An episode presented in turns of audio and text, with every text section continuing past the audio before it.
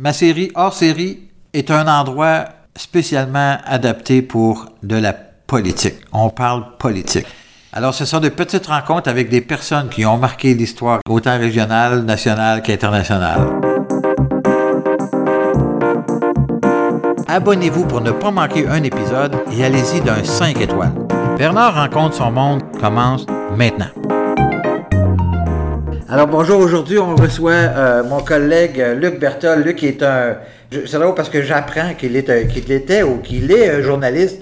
Je viens de lire ça, là, qui est un journaliste. T'es pas un journaliste, Luc t'es-tu un journaliste? Ben, J'ai commencé euh, ma carrière comme ça, comme journaliste, Comme- animateur de radio. Un peu comme Gérard Deltel, finalement, non? Ou- Ben, je me suis pas rendu à télé, là. J'ai pas été aussi populaire que Gérard. J'ai fait de la radio dans des stations locales. Après ça, j'ai été euh, rédacteur en chef d'un hebdo, ben, de deux hebdos, puis de Ok. plein de revues à Thetford. Mais euh, ouais, effectivement, j'ai commencé ma carrière comme journaliste. Donc, il avait été natif de, faut dire, de, de Sherbrooke, dans la Oui. région de l'Estrie. Donc, Tout à fait. T'es né d'une grande famille ou euh, t'es... Non, on est deux. Vous êtes deux, Mon ok. frère est enseignant dans les Laurentides, euh, enseignant de français. Puis euh, mes parents. Euh, mon père est décédé quand il avait 46 ans. Donc, Ton père est décédé à ouais, ça 46 fait- ans, mon Dieu fait- Seigneur. C'est ça, ça fait un, Il est décédé jeune? déjà. Il est décédé à d'un quoi, un arrêt cardiaque ou... euh? Un cancer. Ah oui, mon Puis euh, mon grand-père était décédé du cœur aussi dans la quarantaine. Donc, quand j'ai passé le cap de la cinquantaine, je me suis dit, je suis correct, je vais jusqu'à 100 ans. Je partais pour te demander ton âge. J'ai dit, t'es- on va tout de suite te le prendre dans nos bras pour être sûr que... non, je devrais, je, je devrais résister jusqu'à la fin de l'entrevue. Non, non. Alors, bien évidemment, tu as, commencé ta carrière comme journaliste, puis ben, je dirais qu'il y a plusieurs de nos collègues qui ont été journalistes avant d'arriver en politique. Mais avant d'arriver euh, sur la colline parlementaire ici à Ottawa, bien sûr, tu as été. Tu as fait presque tous les paliers, dans le fond, parce que. Non pas comme un élu, parce que tu as été maire, tu as travaillé à Québec, puis là, tu es devenu député fédéral. Ben, comment ça a fonctionné, c'est euh, quand j'ai terminé mon métier de journaliste à Thetford, c'était pour me présenter à l'époque, en 1998, pour les libéraux du Québec. Ah, Euh, OK. Tu ok, avais tenté ta chance J'avais tenté ma chance au provincial. J'ai perdu par 902 voix, ce qui fait euh, que été... euh, bon, j'étais un peu déçu, mais j'avais aucune idée de c'était quoi de la politique. J'étais journaliste Puis ça, on remonte, tu avais quel âge à ce moment-là? 30 en 98, donc euh, j'avais 32 ans. 32 ans, ouais, Ouais. quand même. Quand j'ai perdu, je me suis dit, c'est pas vrai que j'aurais fait tous ces sacrifices-là, parce que là, mon, mon journal voulait pas me reprendre comme rédacteur en chef. J'étais bien trop coloré politiquement, donc il n'était pas question. Puis ça faisait leur affaire que je parte, je pense, aussi en même temps, mais ça, c'est une autre histoire. Euh, mais là, j'ai dit, OK, ça y est, faut, faut que je devienne, faut que je fasse de la politique. Mais, euh, tu sais, c'est des rumeurs, ça, qu'il y a des jobs pour tous les candidats qui perdent le, le- Non, non, les élections. C'est pas vrai, là. ça, m'a pris trois mois où j'ai voyagé à toutes les semaines, au moins une fois par semaine, à Québec, pour aller me montrer, puis pour aller dire à tous les dirigeants du parti un peu partout que je voulais travailler en politique. Ça a pris trois mois avant de me trouver une job. Puis j'ai même pas trouvé une job à temps plein. J'ai trouvé deux jobs à temps partiel la même journée. C'est que je me promenais dans les corridors du Parlement à Québec. Je rencontre Nathalie Normando, avec qui j'avais fait une formation pour devenir candidat. Donc, je la connaissais un petit peu. Parce qu'à l'époque, elle n'était pas élue. En fait, Elle était comme moi, elle, était- a été élue en 98, elle, euh, dans la vague, puis moi j'avais perdu. Puis là, je lui dis ça, j'ai dit, bon, j'ai toujours pas trouvé, mais j'ai le goût de, de venir travailler sur la colline. Elle dit, Luc, elle dit, c'est de valeur. Moi, j'aurais de la place pour un, une job à demi-temps pour toi. Pendant que je suis à Québec, que je suis pas dans le comté, j'aurais aimé ça avoir quelqu'un pour m'aider. Je dis, ah ouais? C'est parce que je sors du bureau du chef, puis ils viennent de me dire qu'il y avait une demi-job à offrir, mais pas une job à temps plein. Je l'attendais un peu, vous allez vous parler, vous deux. Donc, euh, j'ai commencé là euh, la semaine d'après, à demi-temps pour Jean Charest aux communications, pour s'occuper des médias régionaux, puis à demi-temps pour Nathalie Normando. C'est comme ça euh, que j'ai. t'étais à Québec. commencé. J'étais à Québec. Tu étais basé à Québec. T'avais-tu ta famille à ce moment-là, moment-là? ou Oui, euh, j'avais un jeune garçon euh, qui était né en 96, donc il était pas très très vieux. Puis ma famille vivait à Thetford. Puis j'ai été à Québec jusqu'en 2006. Puis j'ai toujours voyagé soir et matin Québec-Thetford. À tous Ok, les jours. pas vrai? Je partais très très tôt le matin avant le trafic. Je revenais après que le trafic soit passé. Mais je voulais pas. Pour moi, c'est. Je voulais pas être obligé de faire de la politique. Je faisais de la politique parce que j'aimais ça. Donc, ça. si je déménageais à Québec, je me serais senti comme obligé de continuer. C'était, c'était pas le but. Moi, de la politique, il fallait que je le fasse parce que j'aimais ça. Puis je dis, le jour où j'aimerais pas ça, je resterai pas à faire de la politique parce que je suis obligé, parce que j'ai acheté une maison, Ouais, ouais, fait ouais, ci fait ça, ça. Donc, euh, c'était dans ma tête, là. C'était, bon, un autre aurait, aurait pu me traiter un peu de fou. Parce que c'est quand même, euh, c'est quoi ces gens? C'est une heure à chaque fois, là. C'est une heure, une, heure, une heure et quart, tout dépendant du trafic. Là, maintenant, aujourd'hui, ce serait bien pire qu'avant. surtout, surtout à partir de la semaine prochaine. Avec le pont qui va fermer. Mais euh, non, c'est ça. Fait que j'ai euh, j'ai fait ça. Euh, puis là, ben, je- à Québec, j'ai fait à peu près tous les jobs politiques qui peuvent exister. Là. Euh, comme j'ai dit, j'étais attaché politique d'une députée pour faire des discours, pour écrire ses discours. J'ai été aux communications où j'ai fait pour euh, Jean Charest euh, beaucoup, beaucoup, beaucoup de médias régionaux pour essayer de déterminer comment on allait procéder pour la prochaine campagne électorale. Après ça, j'ai été nommé en charge des communications pour tout l'Est du Québec, pour le Parti libéral, jusqu'à temps qu'on gagne en 2003, l'élection, quand Jean Charest a été élu. Donc, ça a été une belle, euh, une belle soirée, super le fun de prendre le pouvoir. Puis après ça, ben, je suis allé travailler dans les cabinets comme attaché de presse, puis directeur de cabinet euh, de Julie Boulet à l'époque. Est-ce que tu as eu l'occasion, ce qui t'est passé à l'esprit de re- te représenter à ce moment-là, en 2003? Habituellement, on, sent, on flaire ça un peu. là. C'était-tu les deux mains sur le volant cette année-là? C'est euh, comme, euh, c'est- comme j'avais gardé la présidence de l'association de mon comté pour garder justement ouvertes toutes les portes. Toutes les portes.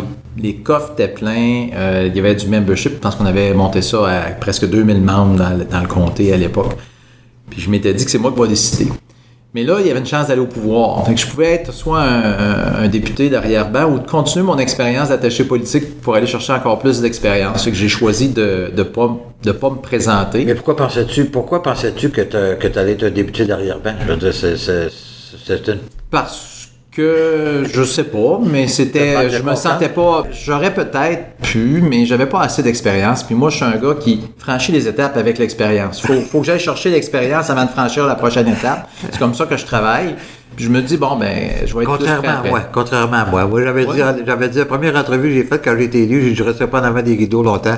Ben, je suis resté en avant des rideaux tout le temps, finalement. Ben, moi, je voulais être sûr que quand je, quand je le faisais, j'étais prêt. Euh, c'est ça qui a- c'est ça qui est arrivé. Puis finalement, ben, ce qui est drôle, ce que je peux dire, comment tu parlais de comment j'ai fait passer du provincial au municipal, parce que Ouais. c'est ça, j'ai fait un peu l'inverse. Ouais, ouais. C'est que euh, j'avais le goût de refaire de la politique chez nous. J'étais directeur de cabinet, mais les défis étaient, euh, étaient un peu derrière. Là, j'avais atteint ce que je voulais faire. Puis j'avais goût de retourner chez nous. Ça faisait quand même plusieurs années que j'étais loin de ma famille. Il y avait une seule job. Oui, il y avait une seule job de politicien à temps plein À à. Thetford. C'était le maire de la ville de. Ouais. Mais il y avait un maire déjà en place. Mais je dis, Ah, c'est pas grave, je vais le battre. Puis euh, c'est ça que j'ai fait. J'ai annoncé à ma boss, euh, qui était direct, qui était ma- la, la ministre des Transports à l'époque, j'ai dit bon ben je quitte, euh, je m'en vais travailler euh, pour me faire élire à la ville de À Thetford. Elle m'a trouvé un peu fou parce que c'était quand même une belle job, directeur de cabinet, bien payé, puis tout ça. Puis la ville de Thetford à l'époque, les salaires c'était pas très haut, là. C'était, euh, vraiment, c'était payé moins cher qu'être un contremaître. Ouais. Donc c'était pas une question d'argent, c'était vraiment pour retourner avec ma famille. Puis comme de fait, euh, j'ai décidé euh, de faire une campagne, puis j'ai gagné mon élection, mon pari. J'avais gagné avec 75% des votes contre Wow. le maire en place à l'époque. Est-ce que, ça- est-ce que, puis là, ben, tu me fais penser qu'à Thetford, bien sûr, il y a eu, euh, bon, évidemment, toute l'amiante, la, la- toute l'histoire autour de l'amiante, l'amiantose, les maladies, la etc. Puis il y a eu une, il y a eu une période très, je dirais pas sombre, en tout cas très, euh, un, fond de vallée, là, si on veut, là, où, avant que la, la- économiquement, toute la, la, la reprise économique, le changement de paradigme économique dans la région de et je pense que c'est opéré en grande partie sous ton règne, hein? Ben, c'était, c'était un petit peu commencé, mais il faut se dire, quand un maire en place perd par une aussi forte marge, parce qu'il y a quelque chose qui marche Il y a pas. quelque chose qui marche pas. Donc, moi, j'avais un plan qui était précis pour les gens. Un, redonner confiance, puis de redonner de l'optimisme dans la population. Ça, pour moi, c'était essentiel, parce que partout où on se promenait, les gens disaient qu'il n'y avait pas d'avenir, qu'il n'y avait pas, ça Ouais. bougeait pas. Puis je me dis, c'est le rôle du maire de, de créer ce, ce- cet environnement-là. ouais. Puis j'ai dit ça, c'était quelque chose que je voulais régler. Deux, il y avait plusieurs dossiers qui traînaient depuis plusieurs années. Un dossier d'eau potable qui se réglait pas, des chicanes avec les voisins, puis tout ça. Puis là, bien évidemment, tout le, ba- le background que tu avais à Québec a dû te servir beaucoup Et parce voilà. que tu savais comment fonctionner. Faut savoir qu'à Québec, évidemment, ils traitent d'un paquet de, de choses, là, la, la- la santé, l'éducation, les transports, etc.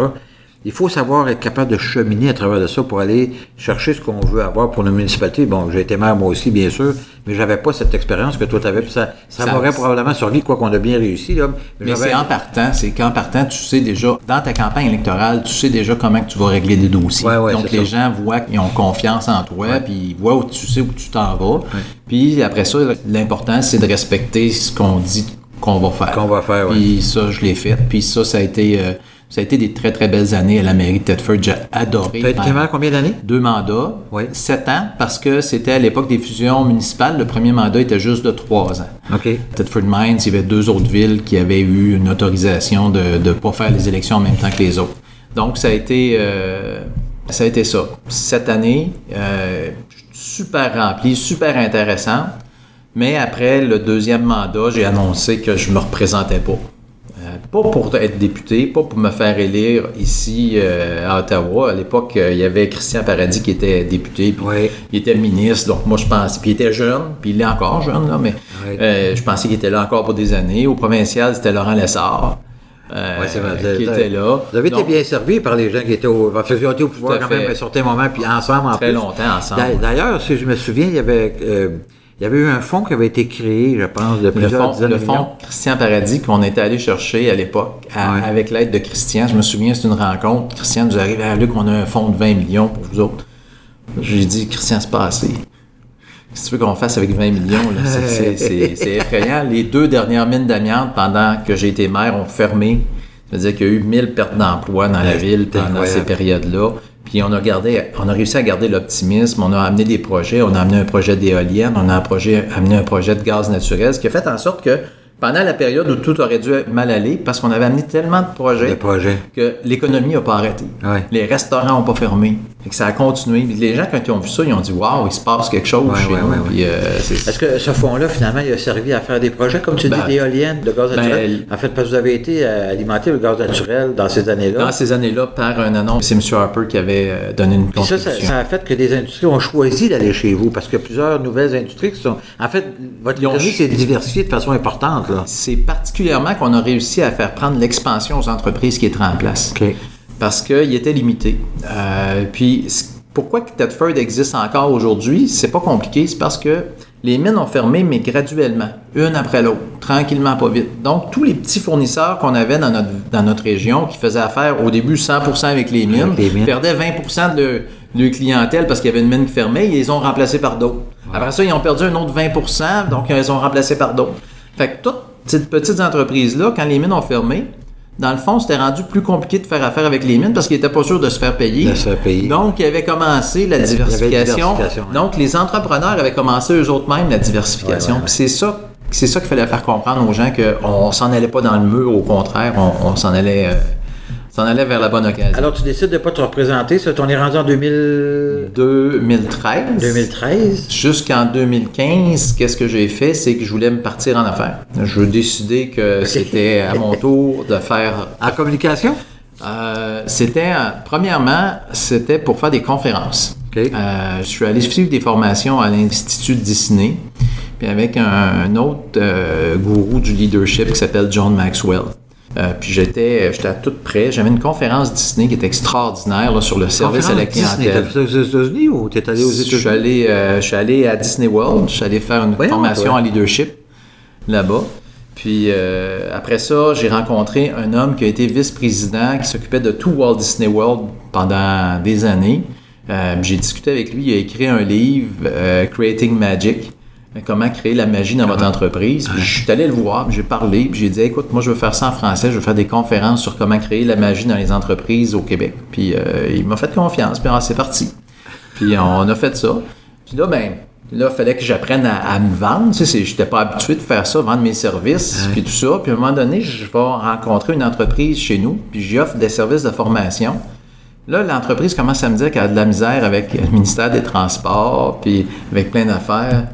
Puis euh, je dis, ouais, ben, je peux peut-être te donner un petit coup de main. Elle dit, oh, oui, j'aimerais ça. Ben, elle dit, je vais te faire une proposition, puis si ça fait ton affaire, ben, tu, m'appelleras. Je fais une proposition, je pensais jamais qu'il accepterait. Là. Jamais, jamais, jamais. Là, parce que je voulais continuer à faire des conférences, j'aimais ça. Je venais d'être engagé, ben pas engagé, mais je venais de, de conclure une entente avec une agence, là, justement, pour faire des conférences et tout ça. Puis il me rappelle, il me dit Luc, c'est correct, c'est accepté. Euh, J'accepte ton offre. Puis, Alors, t'es euh, devenu lobbyiste. fait que je suis devenu lobbyiste du jour au lendemain. Honnêtement, je pouvais pas dire non. Puis j'ai adoré ça parce que ça m'a permis de voir l'autre côté. Euh, quand une entreprise veut faire affaire avec le Affaire avec le gouvernement, gouvernement. quand une entreprise est innovante puis qu'elle veut, elle veut faire avancer des produits, comment c'est difficile, Ouais. comment il y a des portes, pas juste à ouvrir, à défoncer. Là, on, on avait une entreprise qui faisait des produits exceptionnels, durables, bons pour l'environnement, puis euh, c'était tellement fermé, là, il y avait tellement des, des lobbies forts qui étaient là avant nous autres. Alors, Mickey Mouse est devenu euh, lobbyiste. là, ça. Ben, c'est ça. Mickey est devenu, Mickey est devenu lobbyiste. J'ai toujours gardé Mickey très, très près de moi, par exemple, parce que ça m'a que aidé beaucoup. Ce que tu avais là, appris là-bas était, bon aussi. Là, je veux dire, Ah, c'est, c'est, oui, oui, puis ça, moi, ça C'est drôle, c'est la première fois que j'entends que- qu'ils se donnaient des conférences chez Disney World pour le leadership. C'est la première fois que j'entends ça de ma vie. Ah oui, il y a des formations, puis euh, il y a des formations en leadership, il y a des formations en service à la clientèle, parles, toi. beaucoup, Ah beaucoup de formations. Puis c'était la base. Il fallait que j'ai un, j'ai un petit diplôme. Mais si, si- si tu viens dans mon bureau, je vais te montrer mon petit chapeau avec les oreilles de Disney avec le, le- le petit ruban dessus. Ah c'est oui, mon t'as passé le test. ma graduation Disney. Bon, l'examen n'était pas difficile. Non. Mais quand même, regarde. De faire, puis ton anglais, bien sûr, à ce moment-là aussi. Là, Ouais, ça, à ce moment-là, je parlais pas beaucoup anglais, Ouais. euh, mais je comprenais. Donc, euh, c'était un peu plus dur, un- mais j'ai dit, c'est pas grave, ça m'a jamais arrêté les langues. Je, Ouais. je suis allé, mais de créer des relations avec les autres, j'ai trouvé ça plus difficile. C'est vraiment ça à Ottawa que j'ai appris. Là. Alors, été, là, ouais, été lobbyiste là, pendant quelques années, quoi, Ouais. ou t'as fait J'ai- ça? Fait ça de 2013 à 2015. OK. À l'élection de 2015, là, euh, encore une fois, moi, ça va bien, là, mes affaires. Ouais, tu je, suis, euh, je suis lobbyiste, puis j'ai mes conférences que je suis en train quand même de continuer à préparer. Puis Christian Paradis s'en va. Annonce qu'il s'en va. J'ai dit, oh Qui était boy. pas vieux, là, Christian, Ben non, ben non, il a encore 45 ans, peut-être, je sais Ah, pas. là, même mais- pas, je pense. Même pas, je Il était, il était plus jeune que ça, Christian. Puis il annonce qu'il ne se représente pas. Un ministre qui ne se représente pas. Euh, la politique, c'est toujours une question d'opportunité. Ouais. Mais sauf que quand j'avais quitté la mairie, j'avais dit aux médias de Tedford à ne jamais faire. Euh, je vais me représenter en politique jusqu'à ma plus jeune, qui commençait le secondaire à l'époque, va avoir son doctorat. Oh mon Dieu, Seigneur, c'est une longue période, ça, là. Elle vient juste de finir son cégep, puis ça fait presque sept ans que je suis député fédéral. Donc, c'était pas mon plan de me représenter, mais l'opportunité était là. Puis à un moment donné, c'est une discussion que j'ai eue avec ma famille, parce que toutes les discussions politiques que j'ai eues, ça a toujours été avec ma famille. Puis euh, c'est ma femme qui m'a fait réaliser avec les enfants, euh, qui m'ont dit Luc, t'aimais ça la politique, t'aimes ça la politique, t'es bon là-dedans, pourquoi tu y retournes pas? Parce que je l'aurais jamais fait, j'avais pas eu le support de ma gang. C'est eux autres qui m'ont convaincu, dans le fond, de me représenter. Que c'est comme ça que j'ai décidé de me présenter. Puis ben, en 2015, T'as été élu. J'ai fait l'élection, j'ai été temps, ouais, ça. Moi, j'avais été élu en 2009, mais c'est drôle parce que tu, tu dis ça. Moi, la première réaction que j'ai eue quand j'ai vu l'opportunité, parce que j'étais maire de la Pocatière de 2005 à 2009, puis six mois après l'élection de Paul Crête, qui était là depuis 16 ans, ben, au bout de six mois, il décide qu'il va se présenter au provincial, il perd au provincial, puis là, oups, la fenêtre est toute grande ouverte. Puis les conservateurs dans le comté chez nous, là, ils étaient à 5 des sondages. On avait. c'est pas ce qu'on appelle un opportuniste. Non, c'est pas, non, non, absolument pas. D'ailleurs, moi, j'avais, bon, euh, comme tu sais, j'ai une entreprise, puis je me disais, bon, je suis pas, pas grave, ça va être une expérience. Mais je voulais pas faire deux mandats à la ville parce que j'avais vidé les caisses, fait que je savais qu'il n'y avait plus d'argent pour faire d'autres projets. en tout cas, je dis ça un peu à la blague, c'est pas Mais, mais, vraiment mais, vrai. mais, mais- mais quand on est développeur, c'est ça qui arrive. Moi, je suis arrivé, les coffres étaient vides. Ah, quand je suis parti, ils étaient pleins pour faire des projets. faut faire des projets. Il y, ouais. avait, il rien, là. Je te donnais un exemple, là. Je pense qu'on a vendu des terrains pour équilibrer le budget à la fin de l'année. Ah ouais. Ouais. 300 000 piastres, pour être sûr, sûr, sûr que les, les coffres arrivaient. Puis quand je suis parti, je pense qu'on avait réussi à mettre dans un compte de projet autour de 5 ou 6 ou 7 millions. Donc, tu sais, c'est- pour moi, c'était important C'est parce qu'on ouais. peut pas, on peut pas juste attendre après le gouvernement Non, non, tout non, le temps. c'est il faut c'est se ça. prendre en main, Ouais, il faut faire ça. C'est un peu comme toi. Toi, tu as vidé les coffres. Moi, je les ai remplis. Ouais. Bon, ça serait bien entendu. Oui, absolument. C'est- en alternance, ça aurait été bon. Donc là, tu es arrivé à Ottawa en 2015, on est en 2021. euh, là, évidemment, il y a des rumeurs d'élection dans l'air. Bon, on ne pas trop avec ça, là, parce que là, tu as regagné en 2019, bien sûr, Ouais. avec une très forte majorité d'ailleurs. Donc, ce que tu avais fait précédemment t'a beaucoup servi dans ton expérience politique aussi. Parce qu'on, moi, ce que, ce que j'aime aussi dans les podcasts, c'est qu'on, c'est que les jeunes, les femmes, puis euh, ceux qui sont des minorités visibles ou qui veulent s'impliquer en politique nous écoutent puis disent Ah ouais, je pense que ça, on pourrait prendre ce chemin-là ou prendre l'autre chemin. Parce que dans le fond, il n'y a pas un politicien qui a le même chemin, mais souvent, c'est des gens qui ont eu affaire au public d'une façon ou d'une autre dans leur vie. Donc, évidemment, tu as fait tout ce cheminement-là. Et dans les podcasts, j'essaie d'aller chercher chez la personne que j'interviewe les raisons qui l'ont poussé à faire de la politique. Des fois, on a ça dans nous, parce que moi, quand ils sont venus pour me voir, pour me dire, Bernard, on te verrait bien comme maire parce que tu es un leader. Personnellement, je me regardais dans le miroir, je voyais pas un leader nécessairement. Tu sais. Bon, on avait été à la chambre de commerce, etc.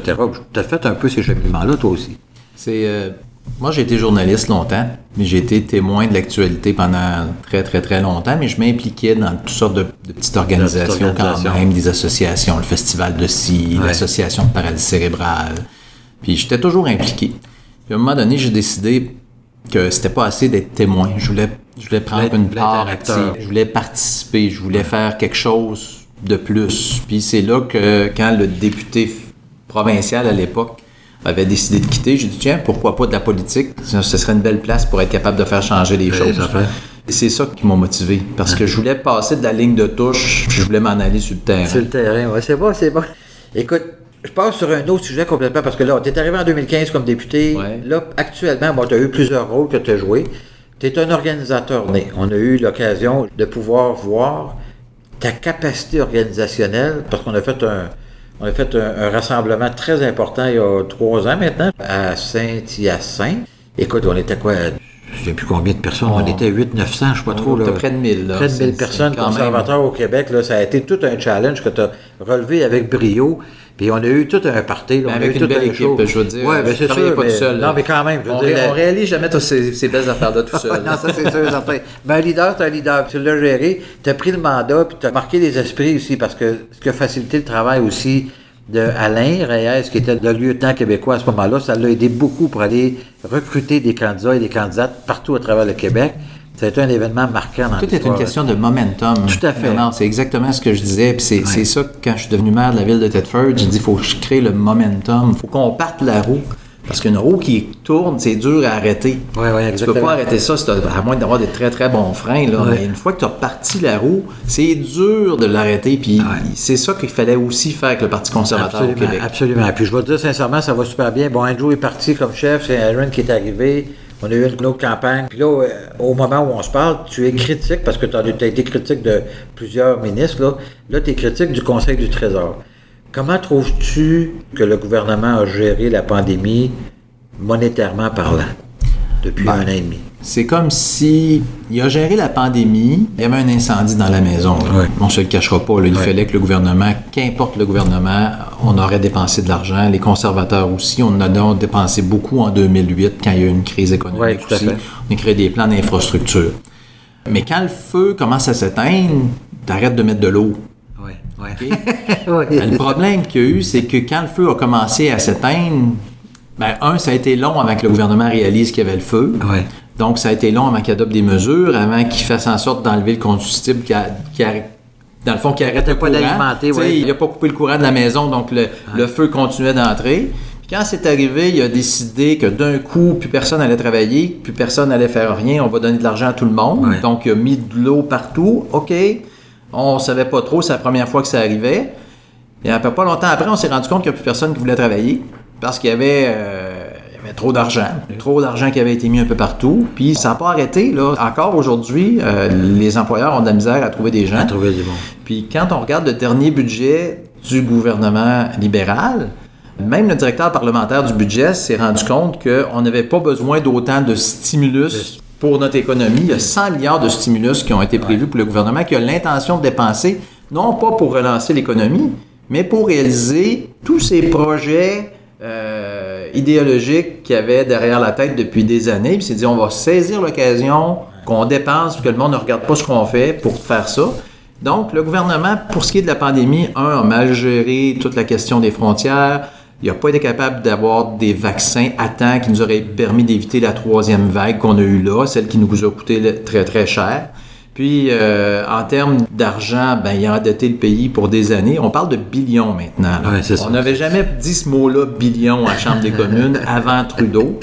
Et puis là, maintenant, ben, on parle d'un billion, puis ça va être un billion point cinq quand son plan qu'il a présenté dans le dernier budget va être fini de déficit.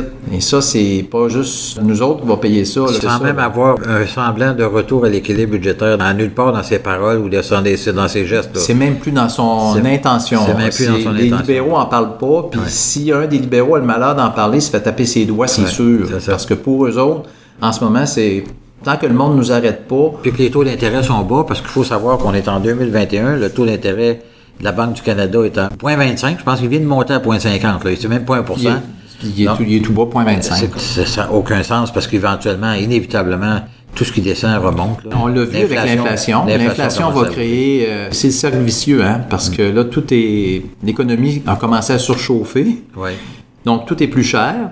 Puis, en tout étant plus cher, ça crée de l'inflation. En créant de l'inflation, qu'est-ce que ça fait? tomber, Le ouais. seul outil qu'a la Banque du Canada pour contrer l'inflation, c'est les taux d'intérêt pour ralentir l'économie. Donc, on est rendu dans un cercle qui est très, très, très dangereux. Il n'est pas trop tard pour agir. Ouais. Il n'est pas trop tard. Mais c'est clair que c'est pas dans les intentions des libéraux d'agir. Totalement pas. là. Donc, il reste pas grand choix. Là, Écoute, je me souviens des commentaires des libéraux en 2008. Moi, je suis arrivé en 2009, à l'automne 2009. M. Flaherty avait mis 60 milliards sur la table sur trois ans. Ça 20 milliards par année pour être capable de relancer l'économie, ce qui a bien fonctionné à l'époque. Comme tu disais, il y avait des programmes d'infrastructure, des programmes d'aide communautaire. Là, il y avait vraiment de l'argent. Là, on parle de 100 milliards. Et les libéraux, à l'époque, déchiraient leur chemise en disant que ça n'avait pas de bon sens. C'était complètement fou. On allait ruiner le pays. Puis regarde aujourd'hui ce qu'ils font. Ils mettent 100 milliards. Pourtant, l'économie est relancée, tu l'as dit. Plusieurs entreprises, d'ailleurs, je viens de recevoir un, un message tantôt. Il y a une, euh, des associations d'employeurs puis euh, de formation du personnel un peu partout à travers le Québec. Ils sonnent la- les, les- toutes les lumières rouges sont allumées sur le tableau Exact. de bord, là, totalement. Et on est en train de perdre le contrôle. On perd des millions d'investissements parce que les employeurs veulent plus réinvestir. Ils parce veulent pas développer chez eux, ils développer veulent pas développer parce qu'ils n'ont pas sûr qu'ils vont avoir de la main-d'œuvre, puis ils signent plus des contrats parce qu'ils sont pas sûrs d'être capables de livrer. capables de livrer. Et ça, c'est pire. Ah non, c'est parce que ces contrats-là, là, c'est parce que quelqu'un en a besoin. Vous veut savez, dire que hein, si quelqu'un a mot- besoin, a quelqu'un d'autre qui va le faire. C'est-à-dire qu'un jour, peut-être que le mot récession va revenir plus vite qu'on veut, puis surtout qu'en 2008, elle est arrivé assez vite, merci. Là. Exactement. Que, hey, Luc, je veux... Je veux euh, t'es un gars euh, que je qualifierais de très sensible. T'es quelqu'un de très près de ta population. Puis euh, moi, je t'ai vu aller, je t'ai, vu euh, faire des discours absolument enflammés, mais aussi très, très sentis. On vit actuellement au Québec une, une vague de féminicide. Je, je veux absolument qu'on en parle parce que tu as lu un poème que tu as écrit la semaine dernière en, Chambre des communes, puis j'aimerais ça que tu nous le lises, parce que c'est très senti, c'est très important ce que tu as fait. Puis euh, moi, ça m'a touché. Ça m'a touché beaucoup. Veux-tu me lire ça? Tu vas être capable. Je, veux- juste dire Ouais. que c'est quelque chose qui, euh, qui est venu me chercher beaucoup, la- les vagues de féminicide au Ouais. Québec. Puis j'ai eu l'occasion, tu sais, dans notre job, on rencontre plein de gens, plein d'organisations, puis tout ça. Puis, à cause de la pandémie, j'ai rencontré les, les ressources d'hébergement, puis j'ai senti à quel point la pandémie pouvait être pouvait avoir causé des dommages qui ont été réparables pour beaucoup, beaucoup, beaucoup de femmes. Ouais. Puis je me suis dit, c'est pas vrai que je vais continuer ma carrière de politicien sans rien faire. Que je vais laisser ça aller puis que je ferai rien. Je suis pas, là, je suis dans l'opposition. puis c'est pas juste une question d'argent. C'est Ouais. c'est une question de sensibiliser les gens. Puis euh, je me demandais, justement, l'autre jour, qu'est-ce que je peux faire? Qu'est-ce que je peux dire pour essayer d'aller chercher les gens puis de les sensibiliser à la cause des violences faites aux femmes? Ça, ça a donné ce... Donc, euh, je, je vais le lire. Je- merci beaucoup. C'est c'est un peu gênant, mais euh, bon, non, non, ça- mais c'est parce que, en fait, c'est une façon de le diffuser, parce qu'évidemment, ce qui se passe à la Chambre des communes, souvent, ça reste à la Chambre des communes, mais fait. euh, si ce balado permet à des gens de l'entendre puis de, de comprendre le propos que tu donnes dans ça, on vise l'égalité, on vise euh, le bien-être de l'ensemble de la population.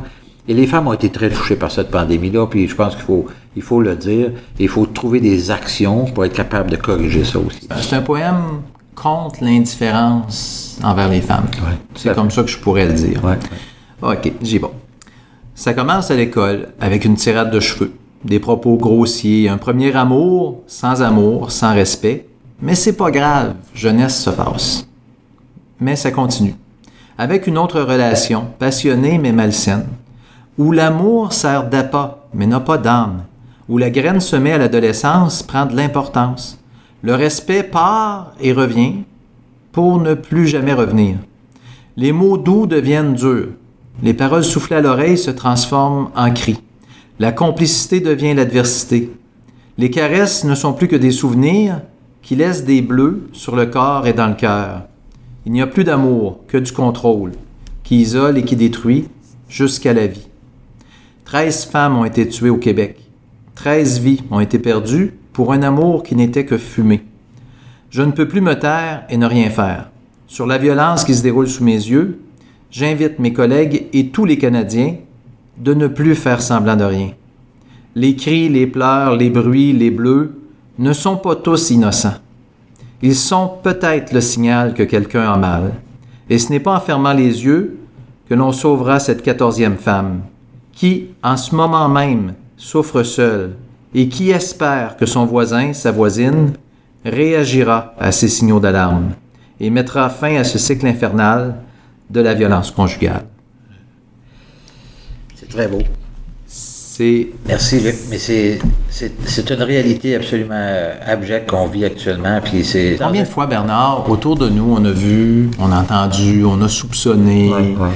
on a, mais on a juste dit ah, c'est pas de mes affaires.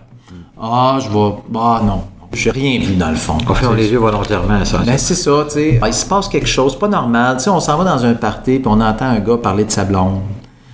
On entend un homme parler de sa femme. Des fois, on est dans un autre party, on les voit ensemble, puis on, on voit de la manière dont...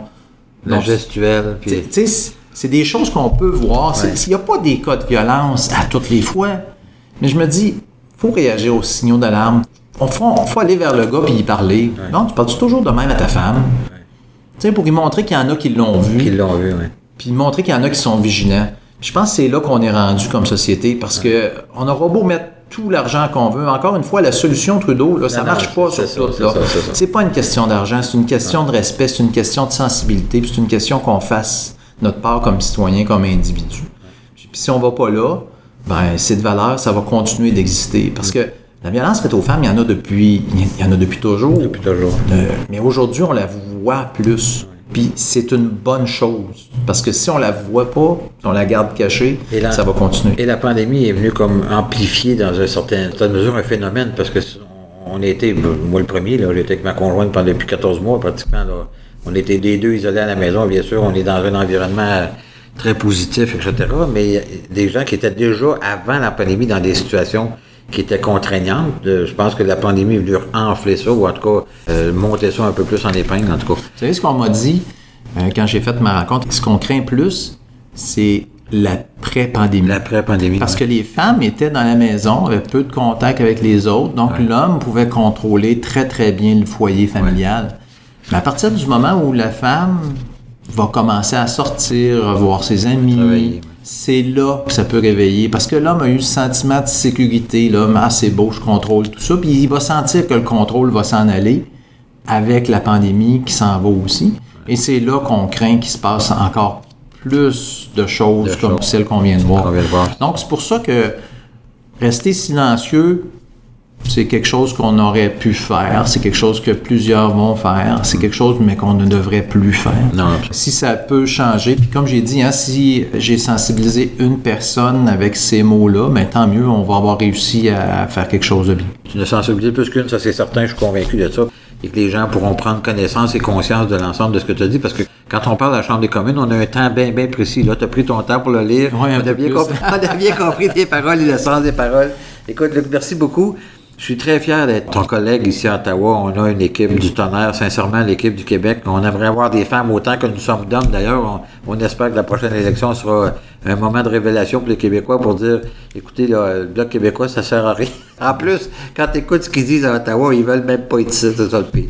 Ouais, c'est comme. euh, comment je pourrais décrire le, le bloc québécois? C'est comme un enfant qui arrive dans un magasin où il y a des bonbons partout, partout, Partout. partout, puis qui dit Je veux ça, je veux ça, je veux ça, je veux ça. Puis c'est papa qui va payer. Fait que c'est pas grave, il peut dire qu'il veut n'importe quoi. Donc c'est ça que le bloc fait en ce moment. Il dit Je veux ça, je veux ça, je veux ça, je veux ça. Mais lui, il sera jamais capable de le payer, il sera jamais capable de livrer. Ils sont toujours sur le beau côté de l'histoire. Exactement. Exactement. Ça reste beau. Papa, de temps en temps, va donner un petit bonbon, mais, euh, malheureusement, le bébé ne pourra pas s'en payer lui tout seul des bonbons, puis ça ne changera pas la vie des Québécois. Il faut être du bord du papa qui prend les décisions, pas du bord du petit gars qui veut, veut, qui veut, qui veut, qui veut. Puis les conservateurs, on est des gens responsables. on va nous accuser qu'on veut tout couper, la question n'est pas là. La question non, mais ça, c'est important. C'est important. Puis Erin O'Toole a été clair. Ça va prendre au moins 10, ans, avant, 10 ans avant qu'on prenne le contrôle des finances. Ça ne veut pas dire déficit zéro. 10 ans avant qu'on prenne le contrôle des finances, tellement il y a eu des dommages infligés par les libéraux. Parce que quand on regarde les chiffres, on se rend compte qu'il y a eu beaucoup d'argent pour la pandémie, mais il y a eu tellement d'argent qui a été remis dans le système qui a été remis dans les différentes opérations un peu partout. Tu avais juste à demander de l'argent avec les libéraux, puis tu en avais. en avais. Et là, aujourd'hui, ben, il va falloir faire un recentrage, puis on veut le faire en collaboration avec les syndicats, en collaboration avec les gens, pour faire en sorte qu'on remette le pays sur la bonne sur la bonne traque, Mais d'une manière raisonnable, sensible. Parce que c'est inévitable. L'histoire nous a appris depuis un siècle et demi, pratiquement, que des récessions, ça existe, ça va revenir il va y avoir des périodes plus creuses. Il faut se préparer durant ces périodes-là, ou en fonction de ces périodes-là.